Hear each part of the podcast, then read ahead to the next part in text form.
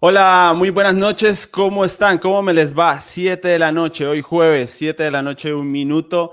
El mejor día, sin duda alguna, en toda la programación de ciclismo colombiano que ahora es tan densa, tan, pero tan densa.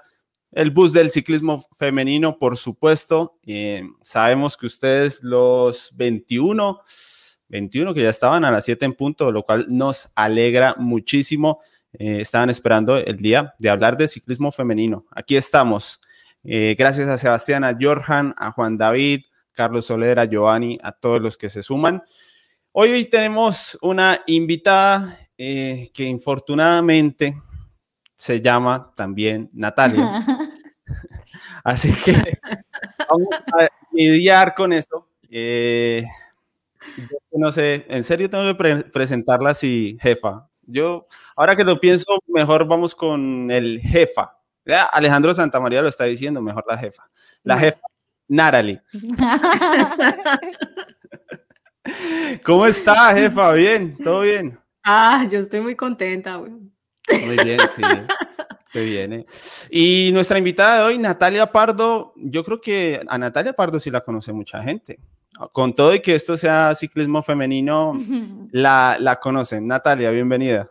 Hola, ¿cómo están? Qué rico que me hayan invitado. Me alegra mucho estar por acá. Muy bien. Yo estoy, eh, ahora que me fijo, ¿ese celular está apoyado por, por el brazo, Natalia? No, no, no, está en... ah, bueno. Uy, sí, porque esto no es de televisión de siete minutos. No, no, no. Aquí, aquí se nos ha ido, como dicen en España, la olla. Se nos va de vez en cuando y esto, es una charla tremenda, tremenda. Bueno, eh, la jefa me ha estado promoviendo el, desorden en este programa, eh, para, sobre todo porque hoy tuvimos que hacer un cambio de enlace y seguramente habrán algunos que nos van a, llegar ahí sobre el paso. Así que bueno, está bien, jefa, vamos con nuestra parte más informal de este programa, eh, de la cual la invitada no está al tanto. Eh, pero primero voy yo, voy yo, antes de las de Natalia. La parte informal comienza porque me estoy armando una playlist de lo que escuchan las profesionales en Colombia. Eh, Carolina Vargas la inició hace 15 días y Natalia Pardo nos va a, a sí, adjuntar dos canciones de las que suenen más duro. me, imagino, me imagino que Natalia escucha música entrenando, ¿no? Sí. Eso, eso no falla, eso no falla. No, eso no falla. Yo la verdad sí siempre entrenando escucho música. Muy bien, no la puedo poner infortunadamente para evitar problemas, pero dos, las dos más fuertes. Ay, no, yo no sé, es que yo no me sé casi las canciones, yo tengo una playlist ahí, pero pues normal, me gusta escuchar reggaetón viejo. Ah, mejor invitada, Narali, jefa. Yo sé que, yo sé que eso duele, pero los del reggaetón viejo estamos aquí a tope, a tope. Reggaetón viejo, ¿cuánto viejo puede ser el reggaetón? No es más viejo que yo, eso sí. No. yo me llevo eso. Una, una, no sé, un nombre, algún nombre tiene que sonar por ahí. En, Ay, no, yo soy muy mala para eso, no sé. Dios mío. Bueno, voy a buscar. Yo ahora le digo. Está bien. Muy bien. Hasta ahí se acabaron las preguntas que se pueden pensar las respuestas. Ahora vienen las de no, Natalia. No, no, antes de, la, antes, de mi, antes de mi juego, una rápida pero antes del juego y luego les explico el juego. Muy bien. Entonces, el, ¿tú te acuerdas cuál fue la primera bicicleta que tuviste? En la que aprendiste a montar, más o menos. ¿Y cómo fue eso? Entonces, si nos puedes contar. Eh, no, pues mi, pues mi primera bici fue chiquita, una de aluminio. O sea, lo que me acuerdo, pero no la monté mucho. O sea, la pedí de Navidad, me acuerdo que me llegó, salí el primer día y me di durísimo y me caí como entre las zanjas de un parqueadero. Ahí caí de una, se me metió la rueda y... Tun. Y tun. Y la última, pues que me acuerdo si ya bien, fue la primera que tuve ya cuando empecé a montar bici, eh, que fue una de aluminio, que eso sí le pedí a mi papá, quiero empezar a montar, quiero empezar a montar, y ahí fue que conseguí la bicicleta, una bicicleta de aluminio, una Scott. Ok, de ruta. De ruta, sí. Ok, bien. Listo. Entonces, aquí para ponernos en ambiente, entonces vamos a jugar una cosa que se llama la que piensa pierde. Entonces, es básicamente, y en el chat también pueden jugar si quieren. Entonces, te voy a hacer preguntas que tienen opciones. Entonces, como esta o la otra. Y entonces la idea es que escojas la que más te gusta o la que menos te molesta. No nos tienes que decir me gusta, no me gusta ni nada de eso, sino son como dos opciones y bueno, esta o la otra. Entonces es, es rapidito, son como 10 preguntas, eso se pasa rápido. Entonces, por ejemplo, te digo, el sol o la luna. El sol. sí, exacto. Pero no nos tienes que decir es porque más me gusta o es porque no, nada, sino las dos opciones, cojas nada y sin explicaciones, ni por qué, ni nada de eso. ¿Vale? Bueno, está bien. ¿Pasta o arroz? Eh, pasta. ¿El libro o la película? La película. ¿La playa o la montaña? Mm, eh, eh, la montaña. ¿La cerveza o el cóctel? La cerveza. ¿Las lentejas o los frijoles? Los frijoles. ¿Los perros o los gatos? Los perros. ¿Carol G o Dualipa? Carol G. ¿Entrenamiento de intervalos o de fondo? Intervalos. Y finalmente, Giro, Tour o Vuelta. Eh, tour. Ok. Me gustó. Yo la verdad, estamos debutando sección y muy bien, jefa, muy bien. Muy bien la, la, de intervalos es una muestra clara del, del masoquismo. Eso sí es. bueno, y antes de que nos vayamos, antes de seguir moviendo, ¿reconoces los nombres Whitney Houston y Ricardo Montaner? ¿Sabes quiénes son? Sí. ¿Sabías tú que en 1993, que creo que fue cuando naciste, esos dos tenían el top, o sea, las canciones más populares en el top de, pues, de, la gente angloparlante fue I Will Always Love You de Whitney Houston y en el top latino estaba Ricardo Montaner con Castillo Azul. Ah. Mejor dicho. Muy bien, quedamos al, tanto. Eh, gracias. Cada vez nos pues. superamos en la informalidad. Podemos empezar con el ciclismo Nara. Ya, ya. Hágale, hágale. Ahora ya sí. bien. Ahora ya Hasta Juan Charri se subió al bus del ciclismo femenino para, para, para que vean. Eh, la gente que se va sumando al bus del ciclismo femenino, bienvenidos por si no habían estado en este programa. Es así, muy informal, pero seguro van a aprender de ciclismo. Y normalmente cuando elegimos una invitada es porque tiene una historia para contarnos, aunque todo hay que decirlo, yo últimamente no preparo tanto las entrevistas porque me gusta sorprenderme. No sé, eso me, Bien. No, pero yo sí. Un saludo a Juan Charri. ya me regañó, ya dijo que hace, él hace rato el ciclismo femenino. Así que está muy bien. Carolina Dueñas, bienvenida también, la gente del. Y no le reconoce nada a nadie. ¿Cierto? Bien, bueno, Natalia, ya poniéndonos serios. en la miniatura tenemos, jefa, nunca es tarde. Ese es el lema del día de hoy, porque Natalia Pardo, ¿a qué edad comenzó en el ciclismo? Como a los 23 años. Póngale. Eso yo no lo había escuchado de Ah, bueno, Van Vleuten empezó tarde también, ¿no? A lo Van Vleuten, sí, exacto. ¿Cuándo empezó? Ella también empezó más o menos. 23, 24, creo que la 24 años ella arrancó. temporada lo empezó a hacer.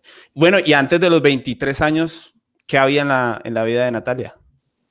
Pues yo estudiaba en la universidad psicología, eh, me gradué y estuve trabajando como psicóloga enfocada en el deporte sin, sin, pues sin la especialización, pero sí, sí trabajé ahí. Eh, pues deporte, la verdad es que toda mi vida desde muy chiquita jugaba tenis, competía en tenis, eh, empecé con el atletismo, hice también triatlón, pero todo muy recreativo. Muy bien. Ahí, compartimos eso con, con, Natalia, empezamos tarde. Y después de graduados, además, abandonando la, la carrera.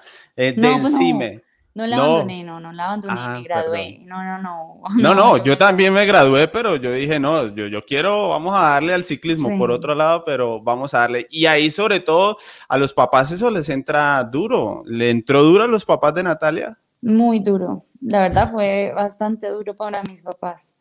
Eh, al principio todo empezó como un chiste, pues como, ay, vas a hacer la vuelta a Colombia, qué rico, qué, qué puedes perder, métete con toda, qué delicia cuando yo terminé la Vuelta a Colombia, yo dije, no, yo quiero ser ciclista profesional. Y ahí fue cuando yo, nada, tío, o sea, del deporte no se vive, tú tienes una carrera, ese mundo no es para ti, mira que eso no es fácil, ya todas ya empezaron, mira lo buenas.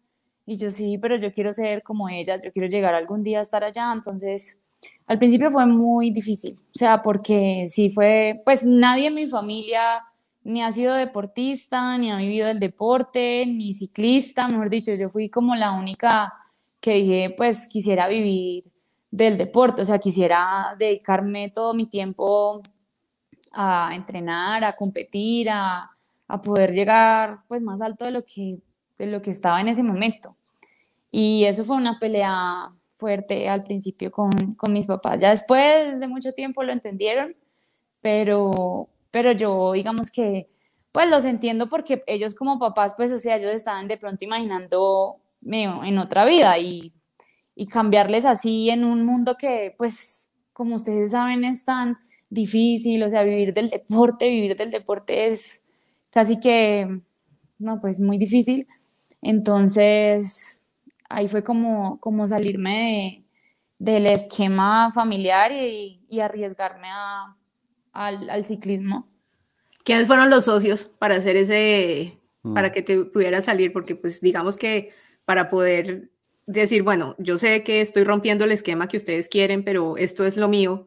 ¿Quién tenías como de sombrillita o como ayudándote a hacer esa, esa transición? Eh, pues en ese momento yo estaba con, con mi entrenador John Freddy García. Hmm. Él fue ciclista profesional y él era mi entrenador.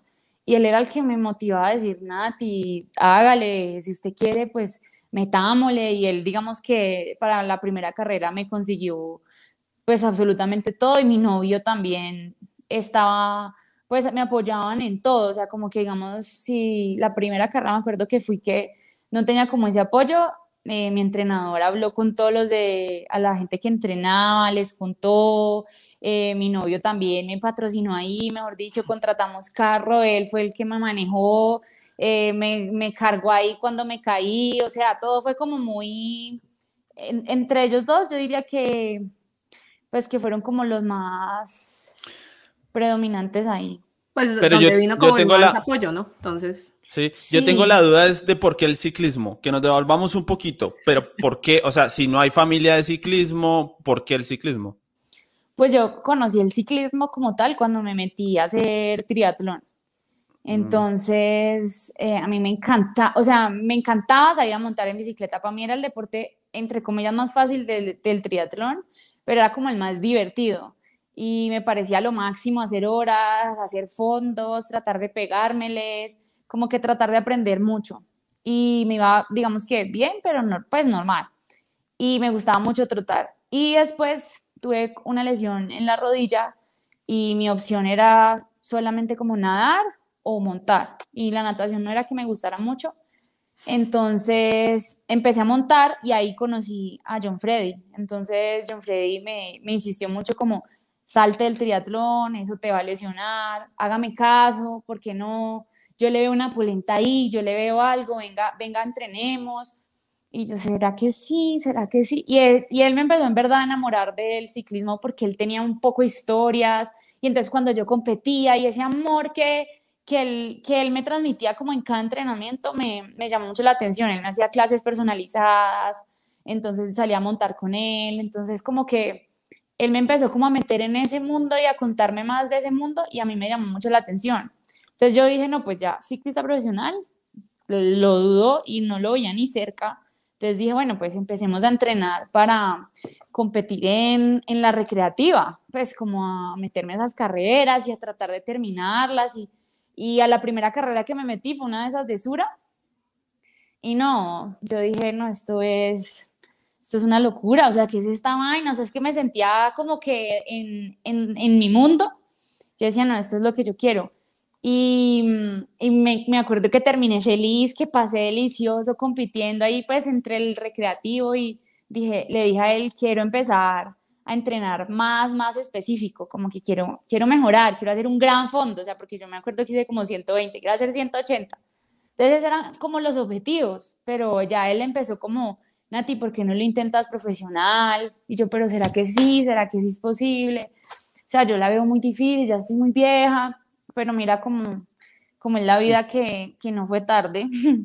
No, que... No, pues qué tal a los 23 años estoy muy vieja. La, ve, la vejez. No, pero no piensa eso. No, y es que en serio, y además, sí, sí. Sí, sí, sí. además que yo no sabía nada del ciclismo femenino profesional, o sea, eso no, no estaba como que sonando mucho. O sea, la verdad es que yo no... ¿Qué no año era? nada.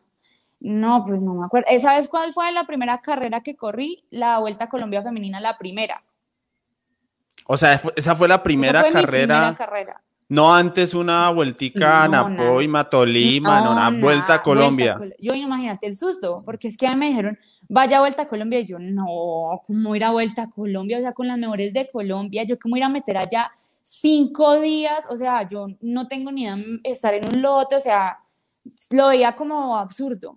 Y él era como, Nati, ¿lo va a hacer o no lo va a hacer? Y mi mamá, como al principio era un chiste, pues como, ay, rico, gorda, dale, inténtalo, Ujú. que es lo porque puede pasar, métete es un sueño tuyo, hazlo, pues hazlo realidad. Y yo, pues sí, que es lo por qué puede pasar, ¿no? Pues lo por qué puede pasar no es nada, pues metámonos.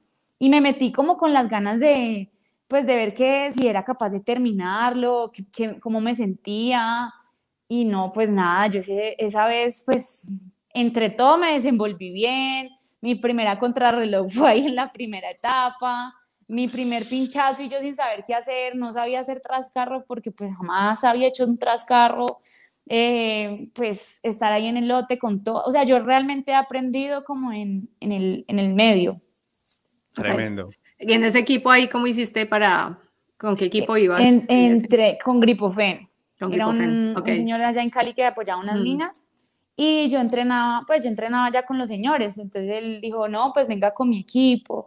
Entonces uno entraba pues nuevo al equipo y todas las niñas ya se conocían, eso era como entrar al colegio, pucha, La nueva, nueva, la nueva. Y, y entonces, eh, como dice usted, tenga cuidado, se cae, ¿no? Cójase bien del manubrio, eh, eso acá no es fácil. Y entonces yo, pues, pucha, yo decía, Diosito, ayúdame, o sea, eso es tan así, sí, ay, no, meta codo, cuidado, se hace atrás. Entonces yo era tratando de hacer adelante, pero entre mi inexperiencia, pues salvaje. Sí. La verdad fue un No, poquito eso sí es- salvaje eso. Bautizo con fuego. Sí, eso sí, no hay nada que hacer. ¿Cómo hace uno para quedar con ganas de ciclismo después de ir a una vuelta a Colombia de primera? No. Eso le tiene que gustar a uno mucho. Eso es Eso un masoquismo muy amor, bravo. Eso es amor, parce, así es el amor. enamorada. O sea, yo Sí. decía, yo necesito, yo necesito mejorar, yo quiero, no, esto no es, es que ahí me di cuenta, esto no es imposible. O sea, y es que ni que hubiera quedado de última. Eso quedé como de 30 entre 100 niñas que me acuerdo que compitieron. O sea, tampoco es que me haya ido mal. No, yo Mm. decía, no, pues es que yo subía y, y algunas las alcanzaba y yo veía que ya eran niñas con equipo. Obviamente, pues sí me entienden, no en el mega nivel, pero pues tampoco era un nivel, pues no, o sea, nunca fue que yo me sintiera como menos o que yo no pudiera, o sea, antes ese fue como el camino que yo dije, no, eso sí se puede, si uno, si uno es juicioso, si uno entrena, si uno se pone las pilas, pues porque uno no va a poder, por lo menos, subir adelante un ratico. No, eso está bien. Eh, Me recuerda mucho lo que habla Natalia, y esto sí es una corredora, como para ser paralelo, una corredora de, de Estados Unidos que también ella arrancó tarde. El nombre era, o es todavía, Evelyn Stevens. Y ella lo mismo, o sea, ella ya era graduada, inclusive ella tenía, creo que era un trabajo como en Wall Street, y a sus veintitantos decidió como meterse a hacer lo de ciclismo, porque lo mismo, o sea, ella estaba, eh, salía, pues hacía salidas, sus salidas como para mantenerse en forma, ahí en, creo que estaba como en Manhattan, en Nueva York, entonces salía al Central Park y a lo que había al- alrededor. Y en una de esas se metió en una carrera que tenía, tenía dos lotes, tenía el lote como de la categoría 1 y luego pues estaban las de las categorías más bajitas. Cuenta la leyenda que en una de las subidas la loca pues simplemente se fue y atacó y pasó al lote de ellas, enlazó con el, con el de la categoría 1 y las dejó. Entonces todo el mundo, pero ¿quién es ella, no? Y entonces al final, básicamente cuando ella hizo eso, dijo, no, yo ya aquí ya llegué de últimas. O sea, porque la dejaron, o sea, se quedó en el plano y luego ya en la subida pues pasó a los dos lotes y ya, y pues ella se imaginaba que era que había otro grupo que nunca alcanzó a, a ver, ¿no? Y al final como que dijeron, no, felicitaciones, ganaste, pero pues ganó la, la de ella. Y ella, ¿cómo? ¿Qué cómo? Si no, y ya después de ahí ya terminó su carrera corriendo con el Bols Dolzmans hace como tres años, que es Yo el creo que- equipo que... era el equipo top, top, top Hmm. internacional. Entonces, sí, no, es... No, yo creo que aquí igual Natalia, por lo que cuenta, lo que pasa es que tiene un don, o sea, sí tiene motor, como se dice en el ciclismo, porque para llegar y quedar de 30 En- eh, sin sí. saber nada de ciclismo, sí, sí, ahí, ahí está eso que... Puro talento. Sí, que infortunadamente no. Eso hay, hay cosas que no se pueden entrenar. Para infortunio de muchos, eh, hay cosas que no, que no se pueden. ¿Por Bueno, y la huella deportiva. ¿Por qué me rompe el corazón? Yo aquí estoy No. convencida, aunque No, entrenando, eh. yo, yo por favor salgo a ganarme todo. Ese es el lío que de pronto la gente, aquí, de pronto Camilo Telles, que está en el chat, estará pensando: ah, pues si yo me voy a una vuelta a Colombia este año, de pronto voy y quedo de 30. No, pues quién sabe, hay que intentarlo. Sí. Fue- Muy bien, Camilo, La vamos por eso. forma- La única forma de saber. Es la qué vamos a única forma Sí. Está muy bien. Bien, Natalia. Entonces, bien. después de yo eso. tengo una, yo señor. tengo una de las difíciles. Porque eso, eso está muy bien, está bien. decir yo me voy para el ciclismo, ciclismo profesional, hay que dedicarse a eso, muy difícil ser psicóloga, me imagino yo, o sea, tener un trabajo como psicóloga y, y me- meterse de lleno en el ciclismo. La plata, de donde había necesidad de, porque si hay algo que me parece a mí duro de intentar ser ciclista profesional, yo siempre digo la plata. Pues casi no les pagan, a ninguna le pagan. O sea, ahora estamos un poco mejor, pero la mayoría no tienen ni un solo peso de ingresos. ¿Cómo, cómo fue eso? Pues yo sí sentí mucha necesidad porque mis papás sí me dijeron, bueno, si usted quiere ser ciclista, mire a ver qué hace. Porque, porque aquí pues usted ya está muy grande, usted ya se graduó de la universidad y si usted quiere vivir de eso, pues mire a ver cómo va a vivir de eso. Entonces, sí fue difícil porque pues, bueno, primero el, el ciclismo es muy caro, un casco es caro, un Garmin es caro, unos zapatos son caros. Entonces, pues la verdad fue como mucho apoyo de muchas personas, de, de amigos, de mi entrenador, de mi novio, o sea, mejor dicho, él me decía, voy a cambiar de casco, coge este casco, yo te regalo estas gafas, eh, un señor me dijo, yo le regalo la mitad para los zapatos, co- cosas como, como así, mis papás como que mm, al principio lo, no lo entendieron de la mejor manera y pues está bien, o sea, para ellos sí fue una sorpresa muy grande y para toda mi familia yo creo que, que fuera a dedicarme a eso, entonces... eh, y empecé a ver que por las redes sociales como que uno podía conseguir patrocinios. Entonces yo dije, bueno, esto está como, como interesante porque, sí, porque pues una amiga mía, Lina, me decía como, Nati, pero empieza a mover las redes, muestra pues más cosas tuyas, cuenta un poquito más que nosotros podamos acercarnos a alguna marca y vea, patrocina a esta niña, páguele esta plata y ella muestra sus productos y así, bueno, y en realidad así empezó todo. Entonces yo dije, bueno, pues de pronto sí, este trabajo de las redes sociales pues puede funcionar. Y empecé a hacerlo muy incrédula y me empezaron a llegar cosas como geles, proteínas, medias, uniformes. Entonces yo dije, no, pues, o sea, aquí ya tengo pues mis geles, aquí tengo mis cosas. Y así fue, como que a la primera carrera que fui, me acuerdo que mi entrenador, lo que les decía, reunió plata con una gente, mi novio reunió otra plata, eh, mi amiga reunió con un señor que vendía unas proteínas eh, y así como que fuimos consiguiendo. Y después lo de las redes como que empezó a crecer, a crecer. Y digamos que de ahí he tenido como gran, gran ayuda porque ya se volvió un trabajo, o sea, ya ahorita todo es por redes sociales, ya digamos que uno tiene como, como, como cancha en algunas cosas y eso que es un trabajo súper difícil y admiro muchísimo a las que se dedican 100% a eso, pero, pero sí encontré por medio de las redes sociales como una oportunidad para poder ser ciclista y por eso me tomé como el trabajo en serio de contar la historia, de motivar a la gente pues a cumplir sus sueños, o sea, es que hay mucha gente que le da miedo atreverse y pues es que uno no sabe hasta que lo intenta. Entonces yo empecé como a contar la historia por las redes, mucha gente como que le gustó y, y pues los que me siguen yo les agradezco mucho y pues también trato de aportarles mucho todos los días. Es, esa, la plata ha sido como por ese lado y pues ya digamos con el equipo y bueno, ya como que uno organiza, pero, pero sí fue así. Es que jefa Narali, eh, como su merced lindo no tiene Instagram y no va a tener, le cuento que Natalia es creo la única verdadera influenciadora ciclista profesional. Eh, tiene 37 mil seguidores Ufa. a día de hoy. Eh, es una pionera en ese sentido. Eh, cuando, yo creo que cuando Natalia empezó, yo de ciclistas profesionales o que sí, que se metieran en serio en el ciclismo, no conocía ninguna que lo hiciera. De pronto ahora casi que les piden a la mayoría que lo hagan. Eh, pero sí, Natalia fue pionera en eso y, y hoy sabe, sabe recoger. Además que ya lo hace muy bien. Hay mucha, mucha personalidad porque no es fácil hablarle a un celular. Eso no, es fácil.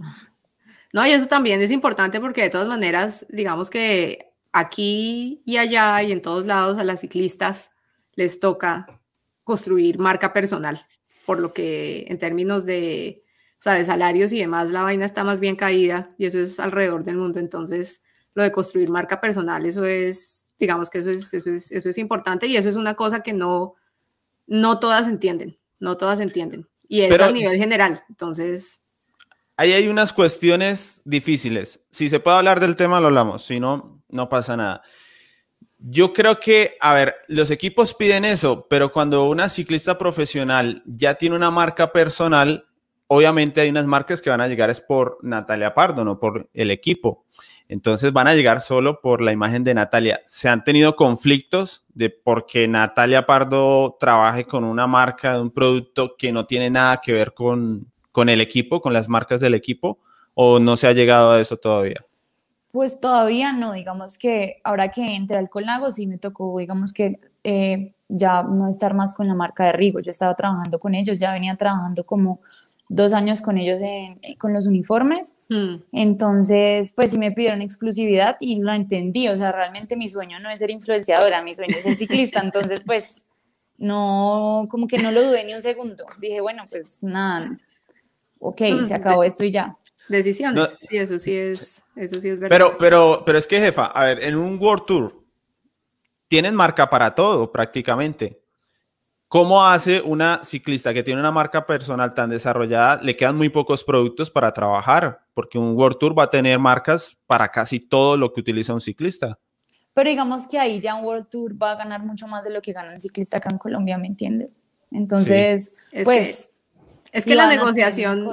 Perdón, es que la negociación ahí es diferente, porque ya si estamos hablando de, de cosas del World Tour, entonces básicamente lo que tiene Natalia o lo que tiene una ciclista es o sea, eso es como entra en el paquete de negociación de todo, porque es, mire, la amplificación que yo le puedo dar a los patrocinadores a través de mi movimiento en Instagram, Twitter, ¿qué más hay? Facebook, todas esas vainas. Entonces es, es, como, o sea, ya llega, digamos, con más peso de si estás, o sea, si quiere que yo le, por ejemplo, Trexe Grafredo, quiere que le promocione su café, tengo 37 mil aquí, con que me siguen. Entonces es como más de, si me entiendes, eso puede entrar como a, mejorar ahí y pues digamos que es parte como de todo, digamos, ahorita ella tiene su portafolio de marcas así, pero entrando a un equipo pues llega con, con otras, con otras con otras marcas y eso entra ahí también como, como parte de las cosas que se, pueden, que se pueden negociar. Espero que llegue un momento en donde la ciclista se pueda sentar y decir, yo tengo esta comunidad aquí encima, entonces y aparte del talento que tengo encima de la bicicleta, puedo darles este poquito de más con,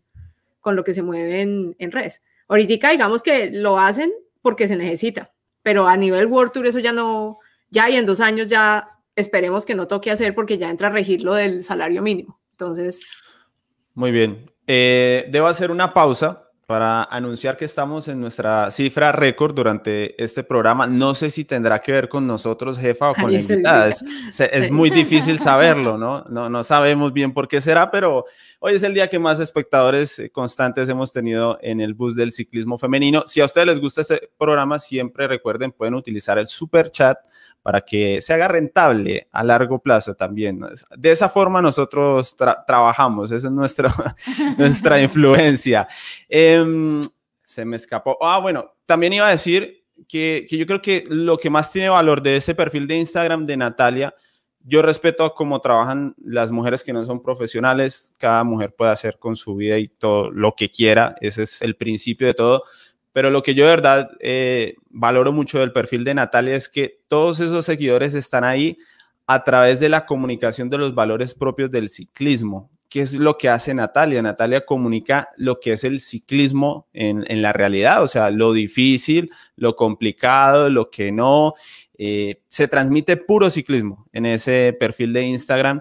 Yo les digo, yo como, como periodista, cuando veo el, perfil de Natalia, no es eh, por trabajo, que sí es mi trabajo estar viendo los perfiles, pero en verdad que uno ahí termina aprendiendo de, ciclismo. Eh, eso me parece muy bien. Eso es súper valioso. No, y eso es súper valioso ahorita porque necesitamos bajar esa, como esa visión que tiene mucha gente de pronto que, que nosotras, lo de nosotras es, o sea, es malo llevar el cuerpo al límite, ¿sí me entiendes? O sea, como que lo vean a uno sacándosela toda en una bicicleta y eso, no, no, no, no te esfuerces, ¿no? O sea, tú siempre como muy puestecita y ya no, no te veas como tan, tan fuera de, de base, que es como, pues muy bien si eso es lo que uno quiere, pero pues no, no es así, o sea, si las que están compitiendo profesionalmente a nivel, o sea, si esto es de competencia y como tal, la, la historia es completamente diferente, entonces, no, buenísimo, buenísimo que haya esa plataforma como para que se vea de verdad cómo es el, el, asunto y no tal vez una versión un poco más como curada y pues, como puesta en escena sin, sin mostrar lo que realmente hay, de, hay detrás, que es realmente a mí lo que, lo me fastidia eso porque entonces empiezan a crear estereotipos y eso empieza a crear barreras de entrada, ¿no? Entonces, si uno no se identifica con el, el, o sea, la imagen que te están vendiendo y demás, entonces lo estoy haciendo mal o así no es. Entonces ver que alguien que sí, o sea, que está viviendo de competir en ciclismo, esté mostrando qué es lo que hay detrás de eso, pues ya es buenísimo. Ayuda, ayuda mucho. Sí, es verdad. ¿Eso sale natural, Natalia? El sí. que transmitir por el Instagram, como que pienso, ¿qué, qué, qué les transmito a los seguidores? ¿Eso sale no, natural? natural, natural, totalmente, no, yo digo lo que es verdad, lo que hago mi día a día, como que siempre trato de buenos días, que tengan un buen día, que salgan a entrenar, o sea, yo estoy aquí entrenando, como que no siempre es fácil salir a entrenar y estar motivados, pero pues hay que hacerlo y como que hay, hay que encontrarle como que el, el lado positivo a eso. Entonces, como que siempre que, que hablo por ahí o digo es algo como normal, pues como de mí, o sea, por eso es que digo que no, yo digo, admiro a las que trabajan en eso y de pronto no es tan real. Mm. Entonces, pues como, como difícil, pero yo todo lo que pongo ahí, mis fotos, los videos, como que trato de que sea es que es genuino. Pues, natural. O sea, no, Obviamente exacto. al principio no era fácil hablar por ahí, pero... pero ya Eso es lo después- más duro. y además yo realmente soy muy penosa, o sea, yo paso de antipática porque soy muy callada. Entonces me ha tocado como tratar de, bueno, sí, yo, yo paso antipática porque soy muy callada. Y, y en realidad es que, pues por aquí toca hablar.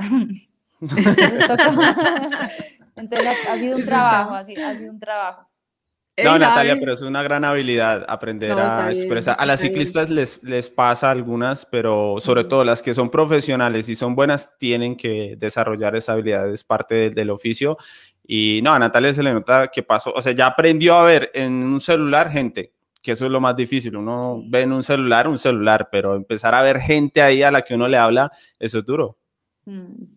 No, es, es- Pero bien, no, esa es una de las cosas que digamos a ustedes les toca más que al lado masculino porque por la cosa de la visibilidad que es tan poquita, entonces la visibilidad, la visibilidad se la tienen que crear casi que ustedes por, Sí. por su lado. Entonces es una de las cosas que, pero eso está bien, o sea, me alegra. Una de las cosas que es, que es chévere es ver esa actitud de, bueno, si se le hace ahí, entonces esto me, no seré muy buena, pero se le hace. Y ahí lo, Sí. ya miramos a ver cómo lo hacemos y ya. Entonces, Es que le No, llegó visita a Natalia. No. no. No. Bueno, y entre, entre chiste y chanza, pues entre que arranquemos con la Vuelta a Colombia, jefa, pues a día de hoy mejor escaladora de, de Colombia No, y es a que lo es tranqui. increíble. Sí, es ahí increíble, hijo pucha, yo en esa vuelta a Colombia que nos pusieron por televisión, era como, Exacto.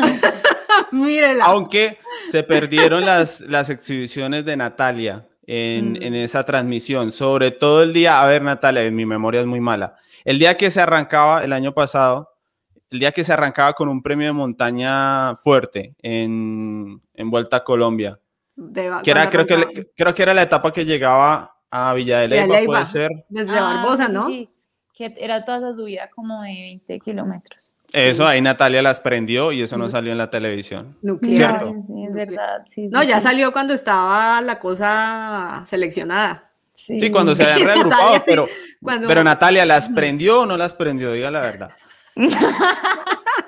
Pues yo no sé, o sea, yo me fui, yo, es que era todo nada, era la oportunidad para ganarme el premio de montaña. Yo sabía que, que si llegaba con Lorena y con Miriam al premio ahí a pronto a 50 metros, de pronto me lo ganaba, no quería, o sea, no quería tener como esa duda.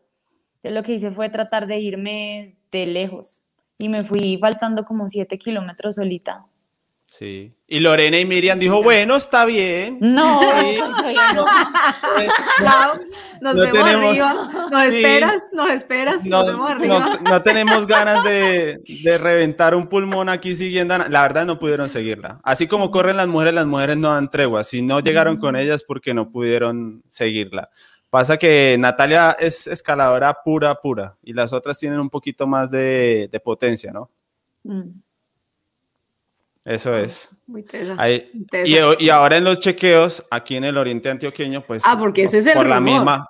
Ese es por- el, no. el chisme que mandó este man es eso. Adivine quién la está rompiendo en los chequeos acá Como por desde donde yo enero. vivo. Yo creo que ni vacaciones, ni vacaciones. No hubo vacaciones, Natalia, la No, verdad. pues, ¿Cómo estuvo sí. eso?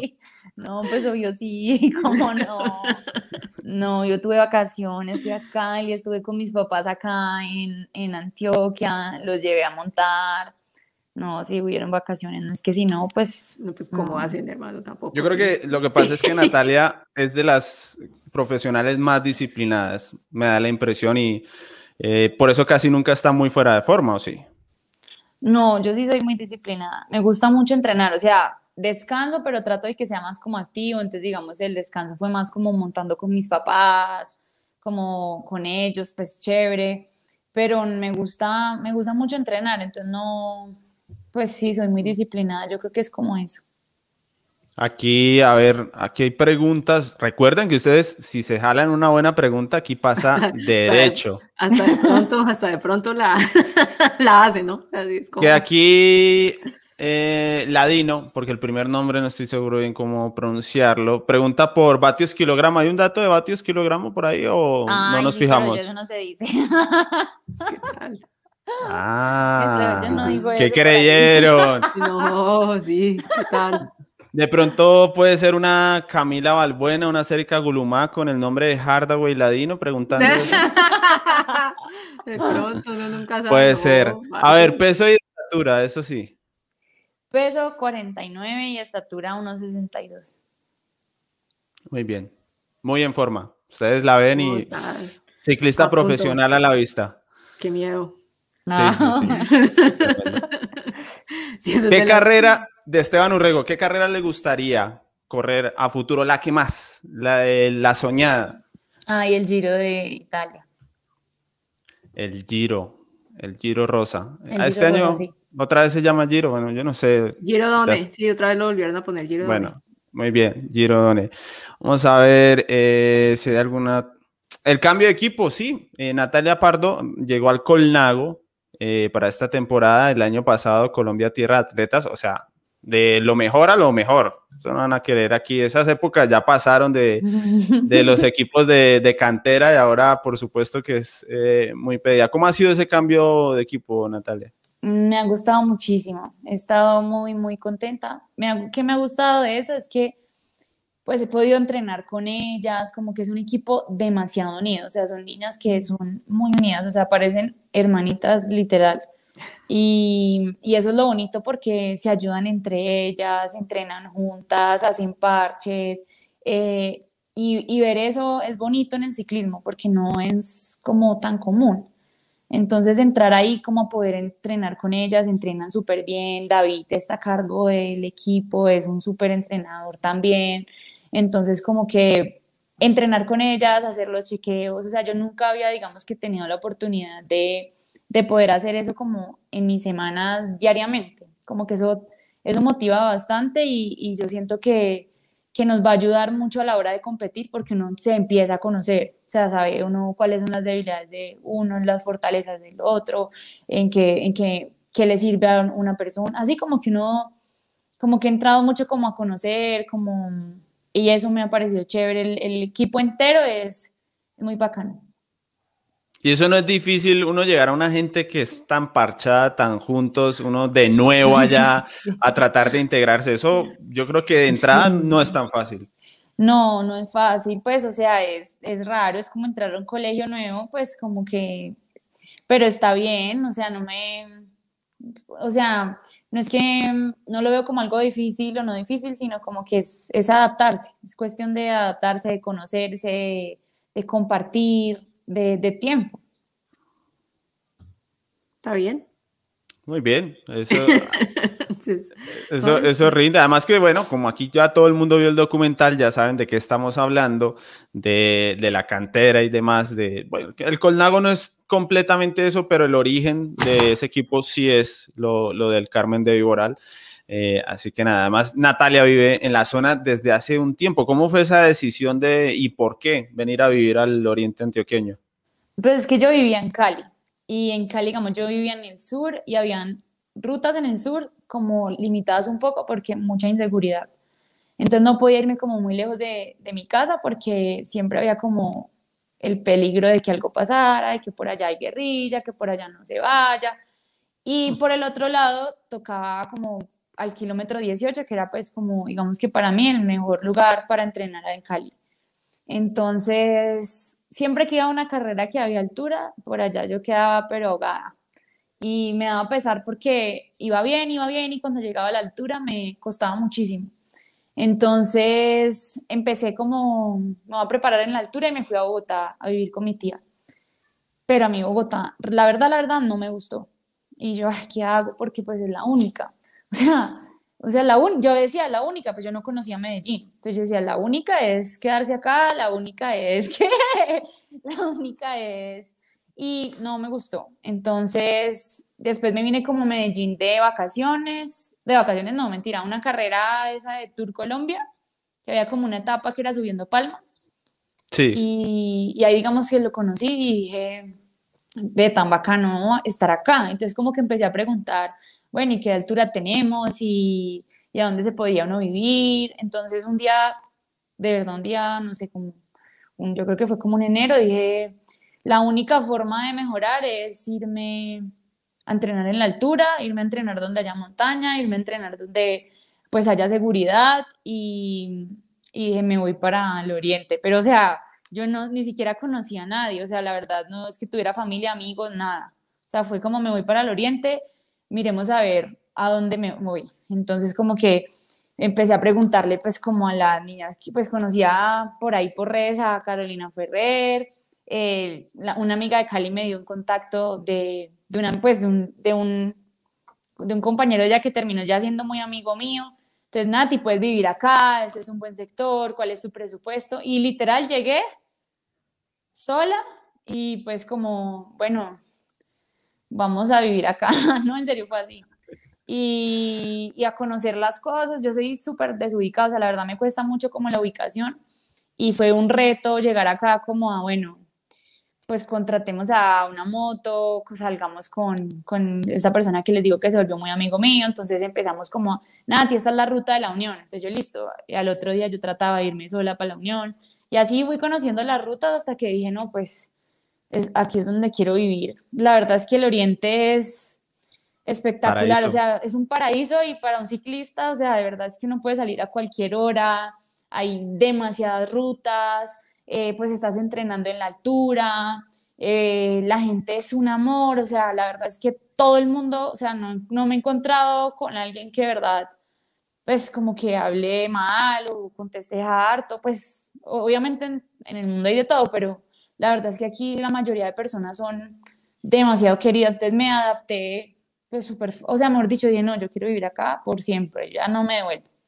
Y ya llevo casi, ya, ya voy para dos años, yo creo. Y el acento ya está tomando poder también. No, no, no, eso sí es mentira. No, todavía no. A dos años ha resistido bien, la verdad. pero hay, de a poquitos, hay de a poquitos. De mí no esperen eso.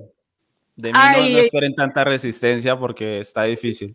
Yo sí estoy contando los días para irlo a hablar ahí con ese acento, a ver. Oigan, de lo que cuenta Natalia, yo creo que eso va para documental de ciclismo colombiano. lo del oriente, lo del oriente antioqueño, o sea, lo han dicho desde Peter Sagan en todos, todos los que han venido, es increíble. No, no es un lugar cualquiera para el ciclismo, para el ciclismo es eh, y, las poblaciones lo van adoptando también, porque esto hace falta que mm. sea cultural, ¿no? O sea, que la gente que no es ciclista también lo vea así. Sí, esto es un paraíso, o sea, es un paraíso. Y no, yo traje a mis papás después y ellos quedaron matados también. O sea, es que es otro cuento. pusieron casa al lado. No, ojalá. ojalá, pero no. Muy bien. Natalia, ha sido cada año, cuando, yo creo que cuando yo entré, eso fue como en el 18, 19 al ciclismo femenino, eh, Natalia parecía una buena corredora, pero no, por supuesto no era lo, que soy. Y es que es increíble cómo cada temporada siempre es a mejor, ¿no, Natalia? Yo no sé si eso es sentirse como haber empezado de 19, 18 años y ahora tener como 22 y sentir todavía que hay mucho margen de mejora porque cada año siempre es hacia adelante, hacia adelante. Sí, eso, eso me ha gustado mucho de mi proceso, de, que ha sido, ha sido progresivo y, y como constante.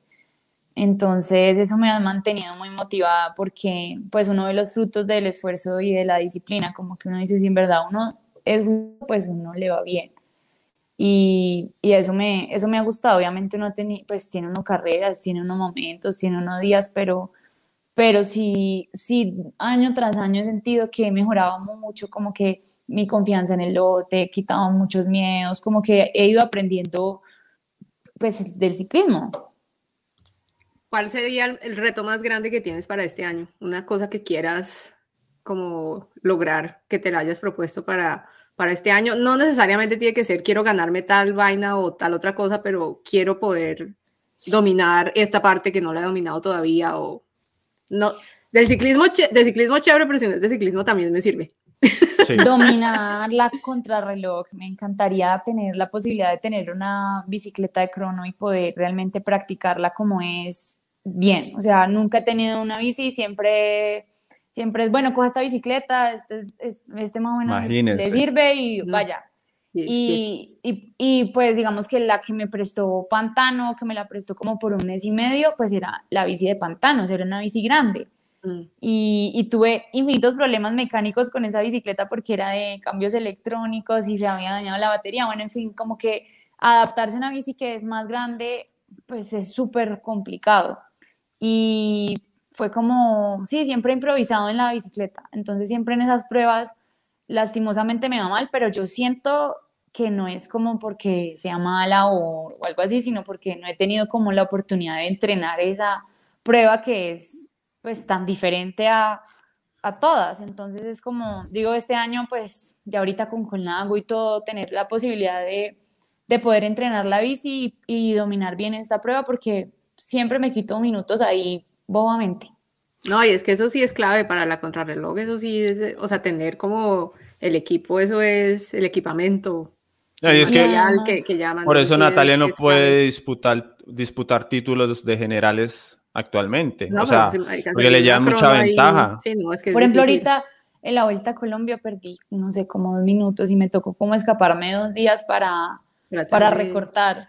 Y eso que pues, es muy difícil sí, es, muy difícil saber qué tanto le puede rendir en una crono hasta que no, no tenga... Pero en el Colnago, si hay tantas bicicletas de crono, yo no me he fijado. Ahí tienen, sí, ahí tienen bicicletas de crono, ¿no? Sí. Sí, ellos, ellos están bien armados. Sí. ¿Ya, la, ¿Ya tuvimos contacto con la bici de crono? No, no, no, aún no, pero pues pero se va a tener, estoy segura. O sea, mejor dicho, ese es el objetivo de, de este año. No, y es que de todas maneras, pues tiene, que, tiene que pasar porque si vamos a ir por carreras por etapas, tienen que, pues tienen que pulir eso, entonces ya, pues pero eso sí va a ser. No, pues es que Natalia es eso, es la, no sé, bueno, ahora está Liliana Moreno eh, en el calendario nacional. Hablemos un poquito del Tolima. Ya viene la vuelta al Tolima. Me imagino que Natalia va a ir. Sí. Por supuesto. Hay montaña, eh, no he visto, no me he puesto a hacer altimetrías para saber bien, pero hay montaña seguramente. Eh, y yo creo que Natalia está ahí apenas para, para disputar, creo yo. Pues es la idea, ojalá. Hemos preparado bastante eh, eso con el equipo, pues como que nos vaya bien, que nos vaya bien como equipo. Estoy segura que todos los entrenos eso paga. Eso, eso al final yo creo que, que, vamos a tener unos buenos resultados. No, al pelo, al pelo, estaremos haciendo barra.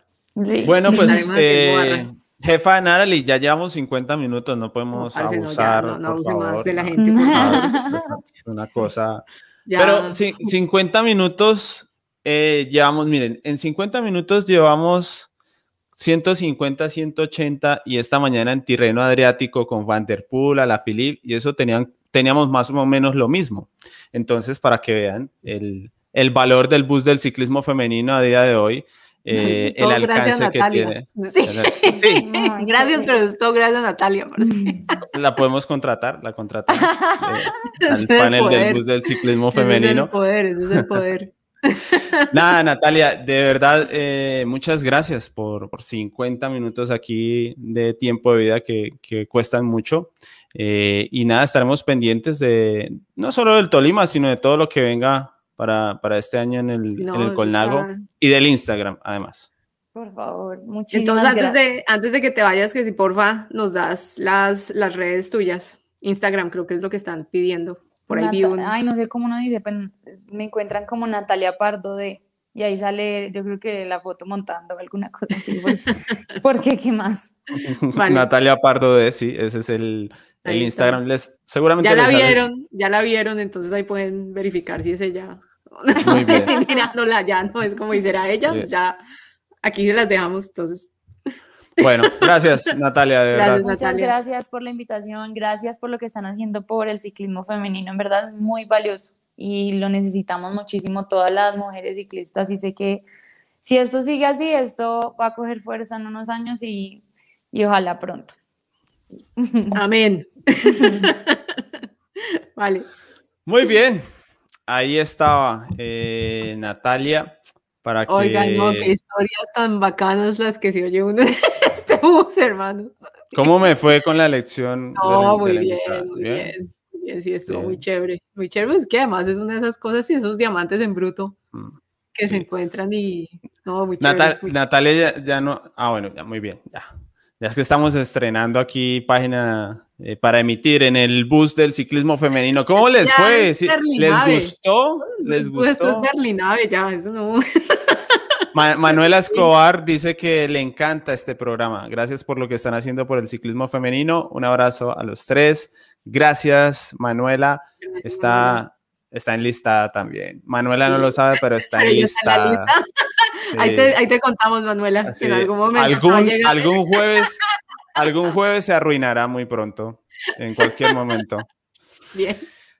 Nada, eh, lo malo de esto, jefa, es que de la amplia programación que nos queda para este programa, tendremos que descabezar cositas, porque Bueno, si no. Pero no, mire que nos- ya, ahí- ya, ya descabezamos cosas. Ya su merced lindo habló de la vuelta al Tolima, que yo iba a Sí. preguntar qué se sabe, entonces ya. Nada, que hay carrera. eh, seguramente van a ir todos los equipos, eh, pues los armados y otros que se armen solo para correr esa prueba.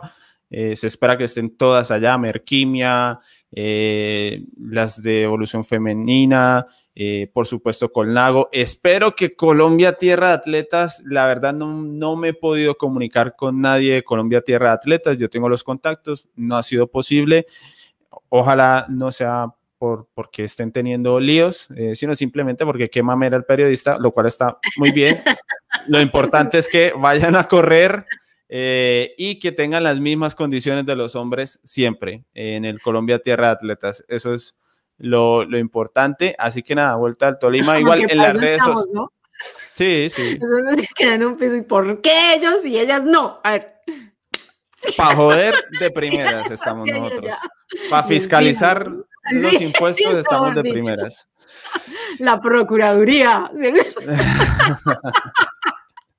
Pero no, está bien, está bien. Bueno, entonces ya bien. bien. Entonces tenemos redes sociales de ciclismo colombiano. En YouTube no va a haber eh, resúmenes porque ahí- de allá no hay video. Eh, y vamos a, demos de una vez, enlacemos las noticias para que tenga coherencia, jefa. Bueno, Y vamos a, a cubrir la vuelta al Tolima como jamás había cubierto en la historia del ciclismo femenino. Y vamos a ir con Sebastián, el camarógrafo, y vamos a ir con Lina Bonilla para las redes sociales, iba a ir yo para presentar. Eh, incluso si, se- si había que hacerlo, íbamos a llevar una cámara en una moto para generar el video, porque es que en esa carrera, como se hace la femenina y la masculina al tiempo, normalmente de la femenina no se sabe nada, nada, porque además tienen otro punto de partida. Entonces, nada, no se sabe nada. Así que íbamos a dar una pequeña revolución allí con los dineros de Primavera Monumental, el crowdfunding que no pudo ser por la pandemia. Íbamos a utilizar esos dineros para hacer esa gran cobertura. Eh, se me presentó una situación de fuerza mayor que eh, no me va a permitir ir a la vuelta del Tolima y eso hace que se caiga todo el proyecto. Entonces, nada, no podremos estar allí y no podremos hacer el bus del ciclismo femenino la próxima semana. Esperamos que solo sea una semanita, eh, que nos echen de menos, porque echar de menos también es necesario en la vida. Sí, no, nos toca, que nos extrañen. Nos toca hacernos, nos toca hacernos extrañar, que nos extrañen, sí, nos querer. Entonces, bueno, venga, listo con eso. Entonces, aquí hay, salgamos de estas dos porque toca decirlas. Entonces, por si no se la han pillado, la, hay una carrera que se llama Healthy Aging Tour esta cosa antes se llamaba el Energy Backed Tour y es una carrera que para mí es importante porque a esta es una carrera solo femenina y a esta siempre antes de la pandemia le metían versión junior. Entonces era súper, súper importante porque allá llegaban más que todo eran selecciones nacionales que llegaban a competir. Entonces llegaba selección de Estados Unidos, las italianas, por ahí creo que vi de Francia, Alemania, las mismas en Países Bajos. Entonces una carrera chévere porque digamos que ahí es donde se ven como las, la, sangre nueva que está, que está llegando. Este año no pudieron mandarse sino solamente con la parte de élite, pero el, el, pelotón tiene mucha juventud y es muy chévere ver eso porque la juventud, ayer por ejemplo en, la, en la etapa de ayer, las jovencitas las pusieron contra la pared. ayer una de ellas, una de las jovencitas, 18 años, y fue pucha, casi no la cogen. Entonces, y eso que iban en un velódromo. Entonces, esa carrera es chévere, es importante. Si tienen tiempo, mírenla, porque de ahí uno puede ver como la madera de lo que viene, de lo que viene atrás. Entonces esa es, es chévere para ver. Se llama Healthy Agent Tour, la están pasando por el, por el, por la app de GCN. Eh, no Eso sé si... en español sí es envejecer saludablemente tour. Me imagino. Es que en inglés todo suena muy bonito, pero en español vamos a correrlas envejeciendo saludablemente tour. Mi es hay que envejecer dignamente. Entonces, así como hay que envejecer dignamente. Entonces, ese es el, el se llama, y el hashtag es numeral HAT21, por si quieren mirar, ahí están la información y demás. Entonces, esa es una. Y ya de cierre, entonces venga, Eddie, porque es un merce lindo. Digo, momento. Piropo de Laura Lozano para el look de Natalia de Santa María, que no vamos a... un momentico, un momentico. momentico, momentico. Muy bien. Ahí está. Aquí vamos a hablar de Strada Bianche porque mire, le tengo una corredora de Strada Bianche. No, sí. A que vea. Strada Bianche, bueno. Público. Entonces, arrancamos, no, ya no hay tiempo de impresiones generales de la carrera. Yo quiero entrar de una. Entonces, leo ah, el siguiente. ¿Lo lee usted? Léalo, léalo, porque se lindo. ¿Se vieron Strada Bianche? Porque si no se vieron, no, no van a saber de qué, de qué hablamos. Strada Bianche, sí, femenina, resumen de Lina Bonilla en el canal de Ciclismo Colombiano, eh, para que sepan. Muy bien, eso, eso ocurrió. Espero no se lo, se lo hayan perdido. Eh, victoria de Chantal, no, sí, Chantal Vandenbroek Black. Black. Muy bien. se logró. Muy bien. Segunda Vandenbroek. Elisa Longoborghini. Ah, sí, sí, sí, sí, sí, sí en la fuga, en el ataque. Elisa Longo Borgini, sueños italianos rotos con la tricolore. Y, finalmente Ana van der Breggen, pero bueno. Ana van der Breggen. Y ganó pues Chantal Black después de ir a rueda de Elisa Longo Borgini, porque Elisa Longo Borgini es una madre, es una madre. Se la llevó a rueda desde que atacaron eh, Chantal Black dijo, no, pues es que porque sí, yo me voy a rueda a mirar qué va a hacer. Y Elisa Longo dijo, bueno, yo me la llevo a rueda, no pasa nada. No, pues eso no fue lo que ganadora, sí, ganadora moral de la carrera, Elisa Longo Borgini. Bueno, muchas gracias eh, por estar en no, el programa. No, loco, venga, no, no se va a ir, carajo. De aquí no se va. Natalia, pero ¿de, ¿de cuándo aquí? O sea, yo me voy a, a un ataque, dos corredoras, y una de las dos corredoras dice, no, pues yo no voy a entrar a los relevos en una clásica, yo no voy a entrar a los relevos porque atrás viene la corredora que es más fuerte de mi equipo. Yo eso no lo había visto mucho, la verdad. ¿Pasa mucho? Qué fastidia, qué fastidia de eso. Es que eso es lo que realmente a mí, la, lo, que es que no estoy, porque el tweet dice, no estoy en nada con ese estilo de Black y el Leslie Works en Estrade Bianchi. Entonces yo quiero saber por qué. Me parece horrible, horrible. O sea, no, no puede ser que, que Chantal Black solo esté para secar ataques o para llegar a un triunfo por irse a rueda sin motivo. O sea, es que esto pasa a veces cuando una corredora lleva en fuga 80 kilómetros y la alcanza un atacante y bueno, le dice, yo no entro al relevo, yo vengo en fuga, vengo estallada. O cuando alguien trae, no sé, si, si estuviera persiguiendo el SD atrás, a tope, persiguiendo todo el tiempo, claro, no puede dar relevos adelante porque no se puede tirar de un lado y tirar atrás también. Pero a rueda adelante y a rueda atrás, muy bonito, genial. Pero venga, si usted es el, si usted, digamos, si usted va en el carro del, SD, del SD Works, y aquí porque es que eso sí es esta estrategia, yo ya le he visto que eso es, eso es marca de ellos, y ahorita le cuento una en donde la gloria que sentimos todos cuando, les, cuando no les funcionó, pero bueno. Entonces el caso es este, va adelante Elisa Longoborghini y Chantal Van de Broek Black, van ahí adelante, y atrás tiene un grupo en donde tiene a Ashley Moon Malpacio, Ana Van der Breggen y mm. Demi Bollinger, Demi, Demi Bollering del, del SD Works, están esas tres ahí. Adelante, normalmente, y pues digamos, Chantal de todas maneras ella venía haciendo algo de gasto porque ella venía en las fugas anteriores y había atacado antes, entonces digamos que por ahí en uno de los ataques que hizo como a 15 salió Longoborghini y se los neutralizó también, entonces digamos que puede decir uno, bueno, Chantal venía en esa fuga inicial primero, de pronto ha quemado algo, no sé, pero bueno, está ella y está con Longoborghini y Longoborghini sí en repechos uno esperaría o se decía, pero es lo que todos nos pensábamos, que pronto le pudiera ganar a, Chantal Black. Entonces, digamos que era en ese, en ese estilo. Si llegaban, digamos, y si tomaban turnos, era posible de que Longoborghini mm. la dejara ahí. Entonces, situación adelante. Pero entonces atrás, si las cogen, pues ahí está Ashley Mullman, ahí está Anna Van der Breggen, que ya se las había llevado a todas en el Wolfsberg hace un tiempito, y está inclusive Demi Bollering, que es, no, no es mucho lo de ella, pero digamos que ahí podría ayudar a hacer algo. Si usted va en el carro, dígame si no va a intentar hacer chupa en rueda, chupa en rueda, que como sea aquí hay ganancia, ¿no? O sea, si Elisa Longoborghini las lleva y las cogemos, perfecto, porque entonces ya las sacamos de combate. Si llegan ustedes dos ahí, guarde toda la energía que puede Chantal para que no la, no la muelan ahí subiendo. Y, ya, entonces yo, para mí en ese momento, para mí esa era como la, la, movida ganadora porque se podían dar el lujo de hacer ah, esa vaina, porque entonces sí, ¿quién hacía Ilegal no es. No es que ilegal no es, claro, lo pueden hacer y seguramente iban a ganar y, ganaron. No, está muy bien, yo solo digo que es horrible, que se vio horrible, que me parece una estrategia muy fea. Aquí alguien me dice que el de Keunin corre así, pues viviremos en un mundo paralelo, amigo. A ver, que se me pasó, lo siento, se me pasó, porque el de Keunin sí tiene superioridad numérica, pero cuando entran a un corte es a relevar, por supuesto.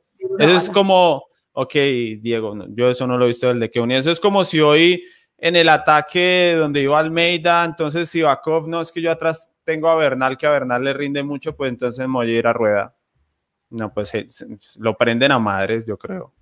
Eso se, se putea. Esa Lisa Longoborghini, buena gente. En la vida real tiene que ser buena gente. No vio, el pedazo donde le cantó hasta la madre, Lo que pasa es que yo creo que Chantal no habla italiano. Elisa no iba contenta.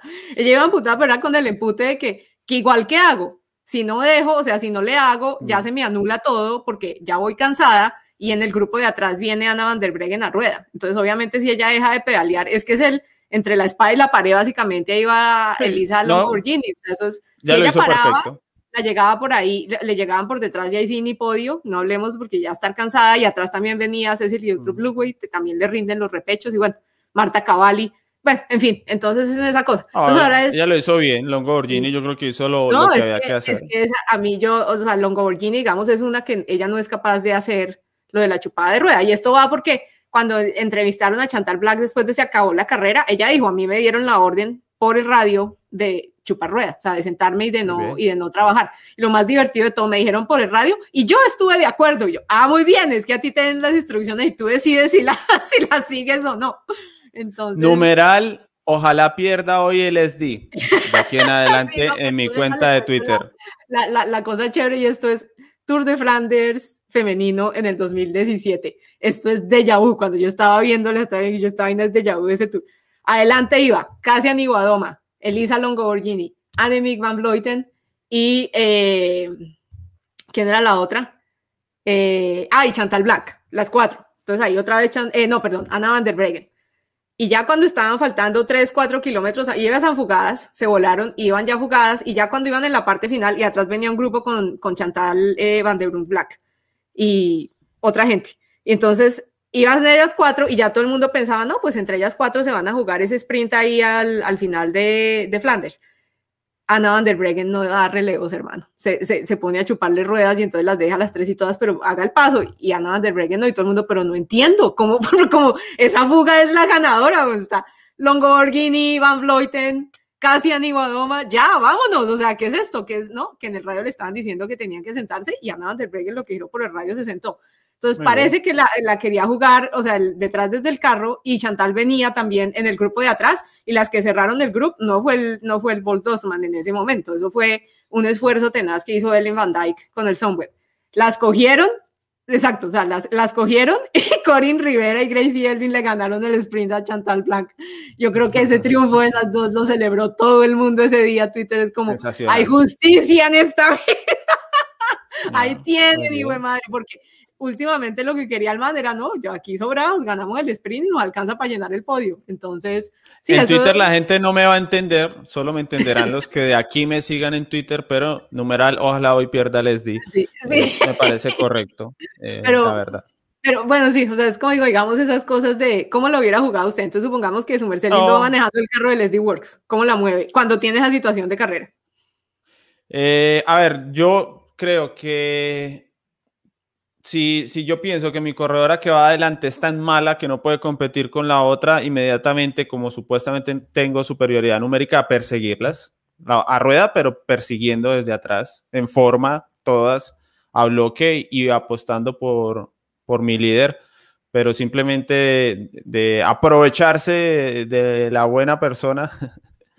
no sé, no. no. es, es, más aprovecharse como de la superioridad numérica, más o menos, y es como, es como aquí tratar de ganárselas ambas, ¿sí me entiendes? O sea, es como... no, está bien, es legal, es legal. Yo solo digo que eh, esa, esa, no es la, la, estrategia habitual en el ciclismo. Yo creo que tienen ahí una marca registrada, entonces por lo que me vengo a pues enterar, por lo que me están instruyendo aquí. Y aguántese porque Ana van der Breggen y Chantal Black se van a volver dieces o se van a ser las directoras las que van a estar desde el carro cuando ah, se qué bien. Esto va ah, a perpetuidad. Entonces, Muy bien. Sí, no, es la que ah, chévere, porque nos da aquí de qué hablar, de qué eh, sí. colaborar. Esa que dice el tío, esa sí estuvo interesante. Van Vleuten y vos y no se entendieron, al relevo. no se entendieron, es que no se entendieron. Eso para mí fue una de las cosas que yo no, yo no entendía ahí, porque en ese momento, si ellas colaboran, muy parece no las cogen. ¿Habrá pasado Vos, algo sí. en la vida real?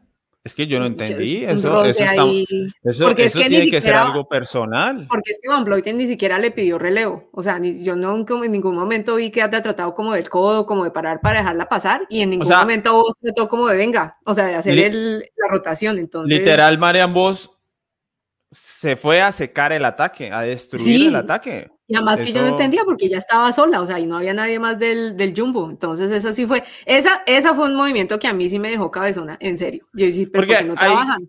En esas situaciones en clásicas, ¿qué pasa? Si de pronto Marian Vos quedó sin aire porque seguir a Van Vloten fue muy difícil, quedó en zona roja, entonces eh, llega y dice, le dice, deme un kilómetro y medio a rueda, tomo aire y empiezo a entrar a los relevos porque no puedo, estoy, estoy reventada aquí, entonces, bueno, avanzan Pero, y demás.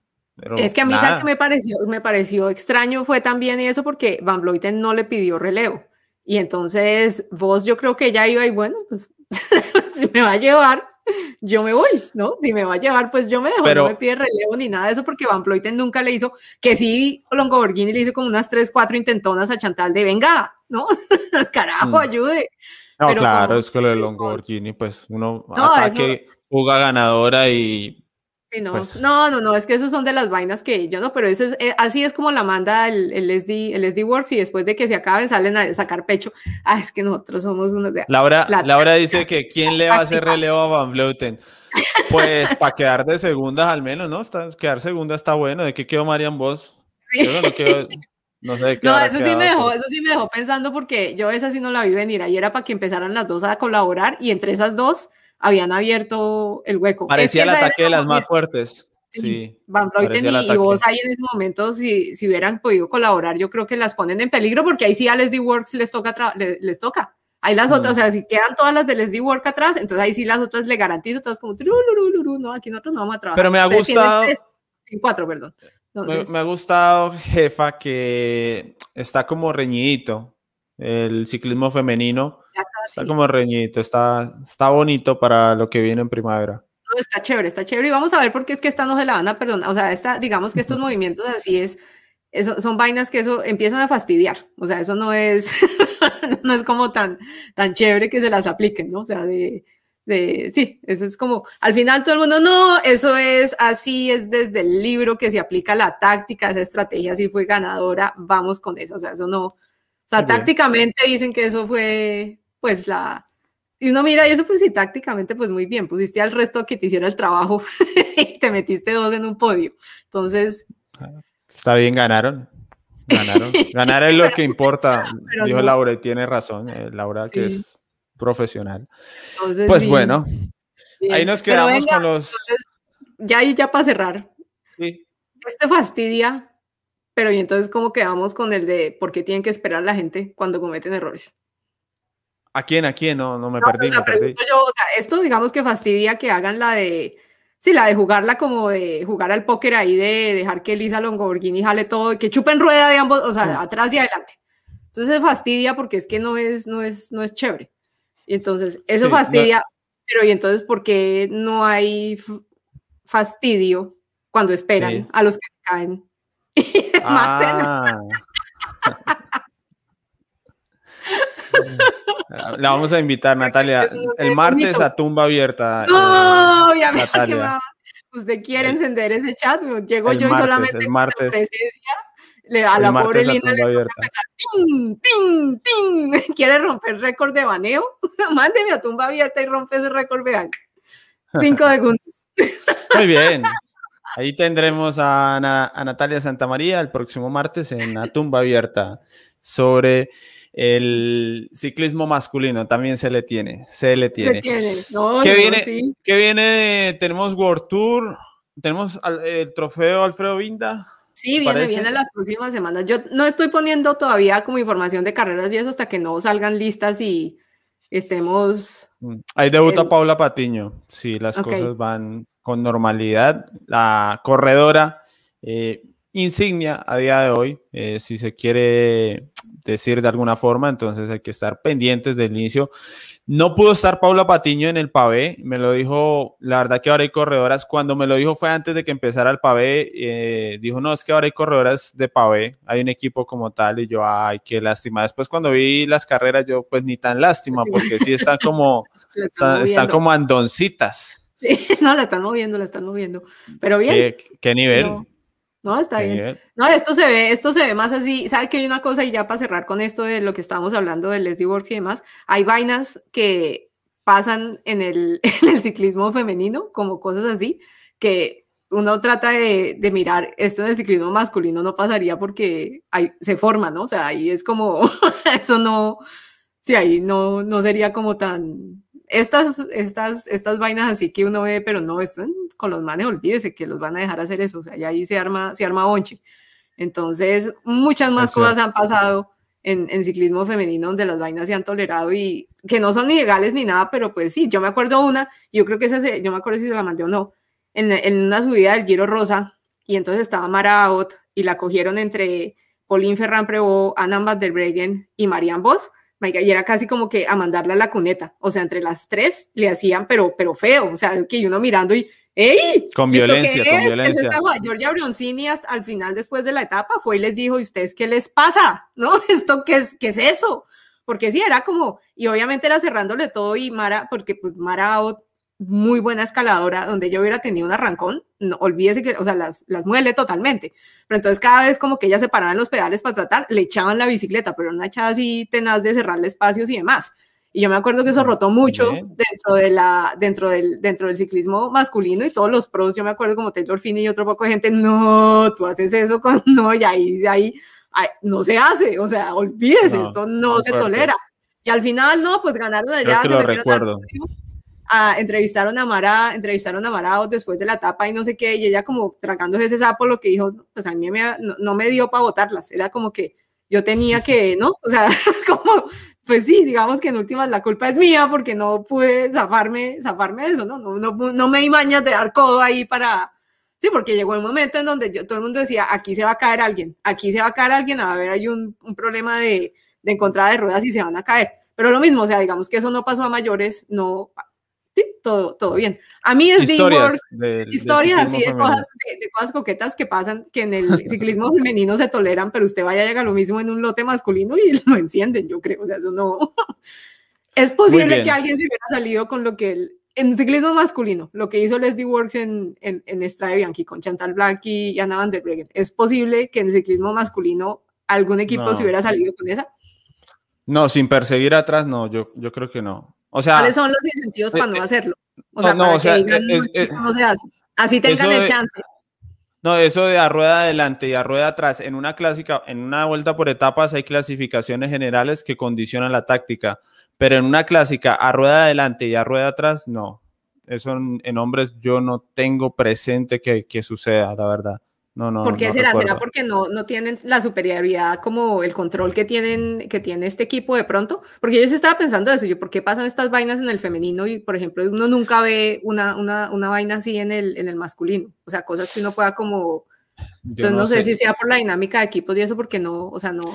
No, yo creo que eso es porque lo verían como que, yo, yo insisto que es como que lo verían mal, como que esto, o sea, es que no tenemos ningún motivo ningún, o sea, ¿por qué vamos a correr a rueda en, en dos frentes? Eso, eso no tiene sentido.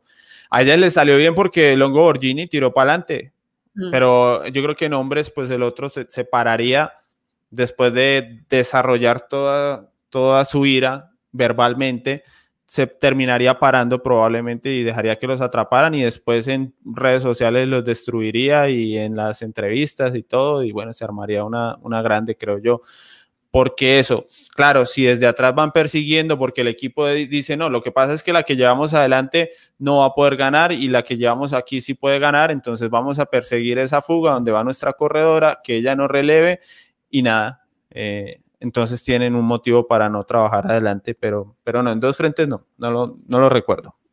Puede ser, Laura dice que de pronto puede ser porque todavía son como, sí, cuando tienen un equipo donde, que son muy pocas todavía, que están altísimo, altísimo nivel, nivel top, y pues se veía ahí, o sea, del equipo, de las 11 que iban adelante, cuatro eran del SD, del SD Works, entonces sí tenían como superioridad numérica, y fuera de eso con, con gente que la mueve en repechos, porque esas cuatro, tres ahí la pues resultó, ¿no? Que estaba Chantal, Chantal Van der Brun que estaba Ashley Mullman Pacio y estaba también pues Ana Van der Breggen. Entonces sí, sí, yo no sé si la tiranía es porque se pueden dar el lujo de ser, de ser tiranas y nadie se las va, se las va a cobrar. Yo creo que puede ser. Te compre un, ser. un, equipo en un equipo masculino, eso no, o sea, si la haces hoy, te la vamos a cobrar de aquí hasta así, o sea, no, no te puedes salir con eso el resto de tu vida. En cambio, ellas Puede están como acostumbradas a eso, entonces puede ser. Puede ser, ahí les dejamos, ahí les dejamos. Es por eso son de las cosas que son interesantes saber también ver en ciclismo femenino. que se ven cosas que no. Al menos en eso Sí. se distingue. Sí, yo creo que hay cosas Sí. que, la, que hacen diferente y eso también está muy bien. eh, tener ciertas diferencias. Así que nada, pues cuando ya superamos y nos acercamos a la hora y 20 de este nuevo episodio, para que nos echen de menos eh, en la próxima semana con ganas, bueno, ahí les dejamos este episodio con, con una gran invitada eh, que no fue Muy por buena. Natalia, sí. No, es Muy verdad, no buena, fue. muy buena. El récord, el récord no fue por Natalia. muy bien, Eddie, sí. No, no fue por eso. Echate ese cuento, muchachos. no, Es que esto va para adelante. Invitados a, a que se suscriban. Eh, o si solo les gusta el ciclismo femenino, no se suscriban. Simplemente lleguen aquí los jueves a las 7 de la noche al bus del ciclismo femenino, menos la próxima semana. Esperamos que dentro de dos semanas sí eh, puedan estar acompañándonos. Eh, nada, Natalia, creo que fue todo por hoy. ya estuvo bien, sí, ya eso es, eso es. Vea, Muy bien. hicimos toda la agenda. Me dijo que no íbamos a poder y sí pudimos. Con todo, con todo, abarcamos todo. Muchas gracias. Nos vemos. Nos vemos con eh, trofeo Alfredo Vinda. Creo que eso viene antes de la siguiente parada del bus del ciclismo femenino, así que ahí van a tener más, a tener más, más de esto que ahora tanto les gusta. Hasta luego.